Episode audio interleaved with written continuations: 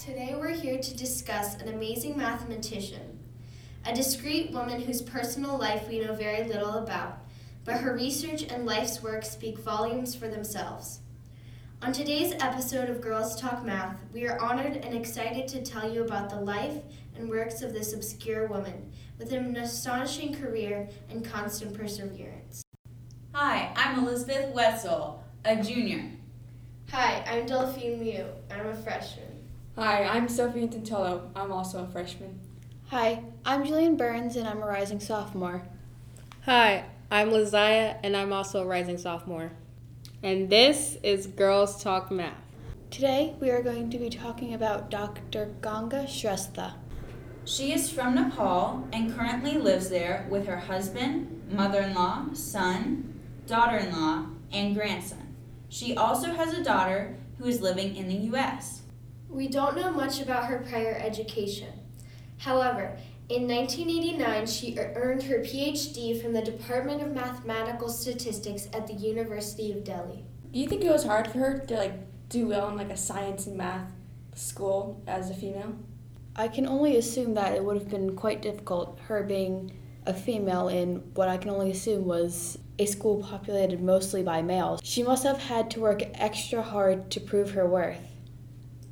Well, actually, in an interview, she stated she didn't have a lot of trouble with inequality between men and women. She mostly found that in her family.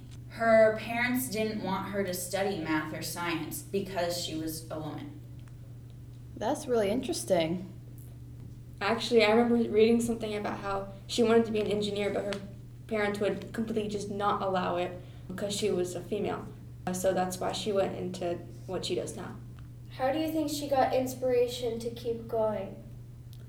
Maybe somebody broke her heart. but how would that get her into math and science, though? Maybe she just had always enjoyed the subject. Actually, her brother started studying science and became a dairy technologist. So her brother broke her heart? no. no.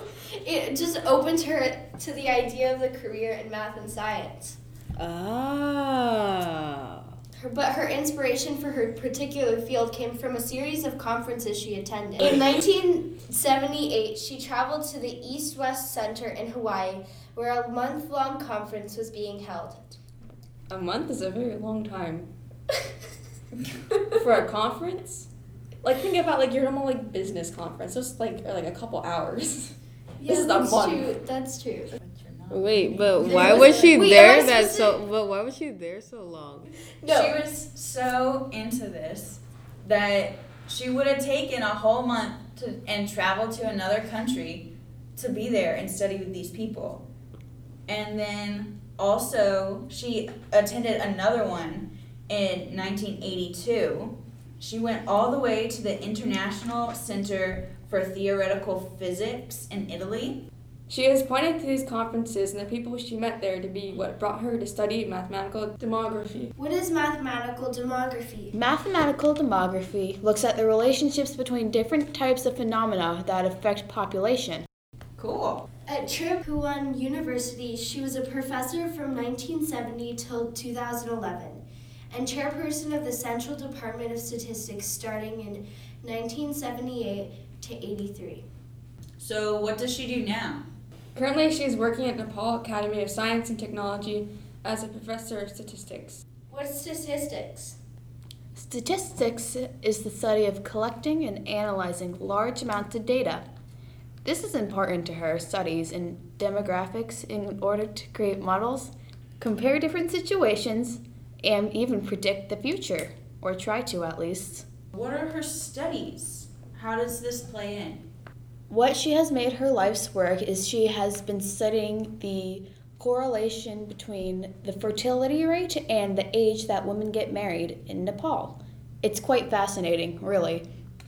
Why do you think she went into this field of work? I read something that said she thought that in Nepal, about 80% of childbirth doesn't happen in hospital, it happens like at the home, and that increases the maternity death rate. This is important to help prevent that. Do you think she's more interested in this subject because she is a woman? Probably. I would imagine so. I wonder how being a woman had an effect on her career. Well, her family didn't want her to become a scientist because she was a woman. She explains that many women in science in Nepal face difficulties because of many elders are illiterate and don't understand the work women scientists are doing. This can cause difficulties in joint families. I wonder what kind of difficulties. In an interview, she spoke to women hoping to follow a career in math or science. She said, My message to young women scientists is to work hard, be focused, and have a clear vision. The most important thing to have is interest in the field.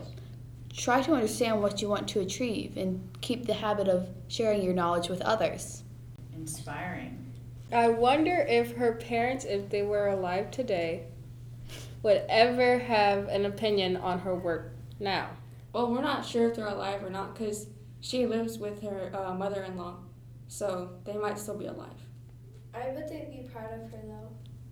if they understood like what she's doing. Which is the problem, Yeah. she said, often occur.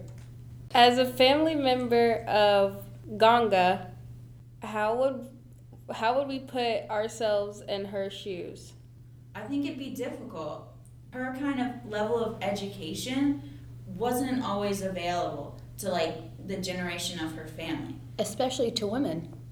It's because it's like ingrained in the culture that women can't do these things, but it's good that she's doing them. and passionate about them as well. Yeah. People like her are the ones making big changes.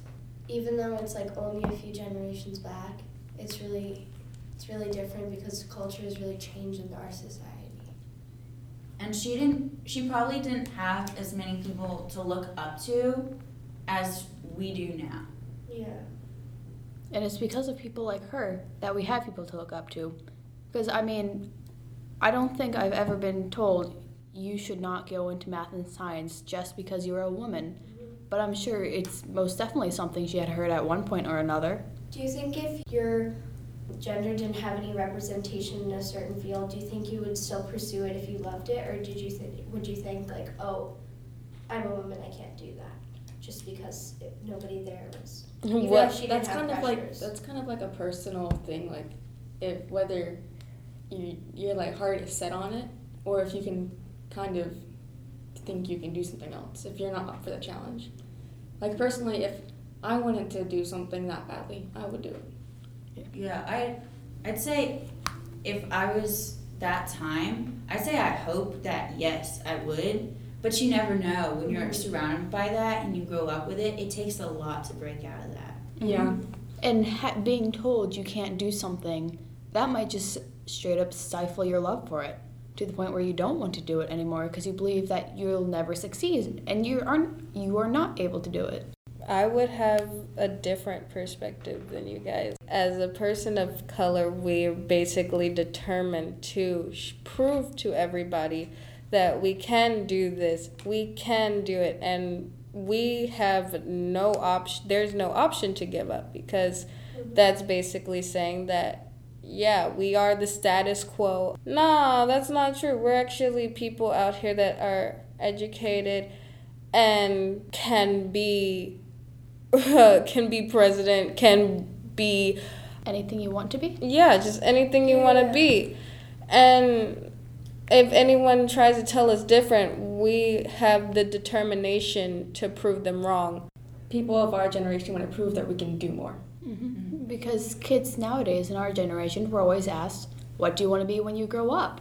Well, if you're expected to be a housewife your whole life, then Yeah. you're not going to be asked that. But I also think that's again like that's part of American culture. Like my dad, he's Taiwanese and he immigrated here, and like it's completely different between him and his sister. Like his sister's like she's like very accomplished. She's a doctor, and my dad had like a lot more pressure to fill that seat, like just as a male than his sister did. But his sister ended up like Leading a very successful academic life. yeah. Yeah, Well, the pressure goes really. both ways, and I think just for Shrestha, it's it's amazing when people push out of that when they're surrounded by other people who agree with pushing out of it, but when you're you seem at least to yourself to be pushed down even by other women and who are is like your family that i think that takes on a whole nother level of difficulty Right. because you don't want You always want to make your family happy. yeah But then there's also a line between making your family happy and making yourself happy as well because you can't also make your family happy, yourself happy, and then the rest of the world happy because that's f- literally, physically, emotionally, and mentally impossible. Because that puts a lot of stress on you, and eventually you're not gonna be happy, your family's not gonna be happy, and the rest of the world is definitely not going to be happy.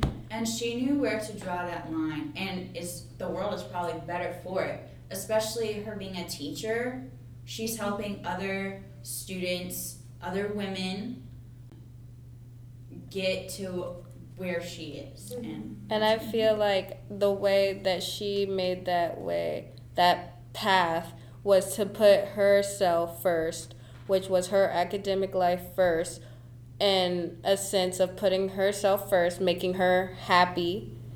Then she made other people happy. Mm-hmm. and her community her community yeah her community better just by giving back by educating people on that too and then after that she goes back and supports her family as well and eventually she makes everybody happy just by starting to make herself and believing in herself as a woman and basically saying i can do this i wonder what kind of legacy she's leaving behind She helped found the Masters in Science and Statistics in Tribhuvan University.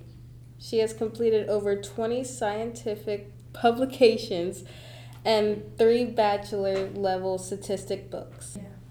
To finish up, a quote from one of her articles Early marriage is directly associated with the early initiation of childbearing and high fertility, which may have adverse effects on the health of mothers. Age at first marriage has a major effect on childbearing because women who marry early have, on average, a longer period of exposure to the risk of becoming pregnant and a greater number of lifetime births. There are many other social, economical, and health concerns related to early marriage. It may not cause only health hazards to women, but also affect their mental development due to increased domestic responsibility, deprivation of freedom, and education as well. So we all know that this is something that's important to her, and that not only did she break out of her shell and get an education, freedom, and make her own life, but she encourages others to do the same.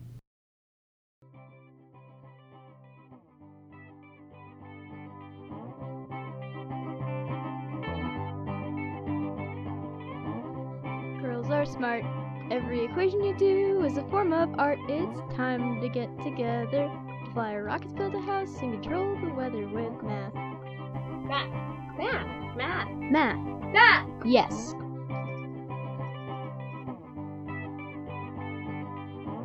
Who here likes math? Who's not a man? You could be a Female mathematician.